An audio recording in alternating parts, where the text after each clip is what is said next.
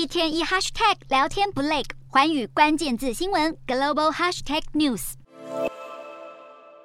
乌俄战争旷日费时，开打至今九个月以来都没有露出停战曙光。就在俄罗斯战力折损严重，只能靠全国动员招兵填补前线兵员缺口之际，北约提供乌克兰的大量武器和资金援助，恐怕也岌岌可危。尽管一再承诺将力挺乌克兰到底，全球最大军事联盟北约也终将面临资源耗尽的一天。北约官员透露，乌军一天的弹药使用量等同北约部队在阿富汗一整个月的弹药量，这对西方国家来说，根本是不断把军备投进无底洞。《纽约时报》报道，截至今年十一月底，北约成员国加总起来已经向乌克兰援助价值高达四百亿美元（约新台币十二兆元）的军备。这笔巨额支出相当于全球军力第六强的法国一整年的国防预算。北约官员警告，三十个成员国之中，已经有二十国用来支援乌军作战的武器和资金几乎消耗殆尽，只剩下美国、法国、德国等强权有办法维持援乌行动。但要是战争推延下去，连这些大型经济体都会被拖垮。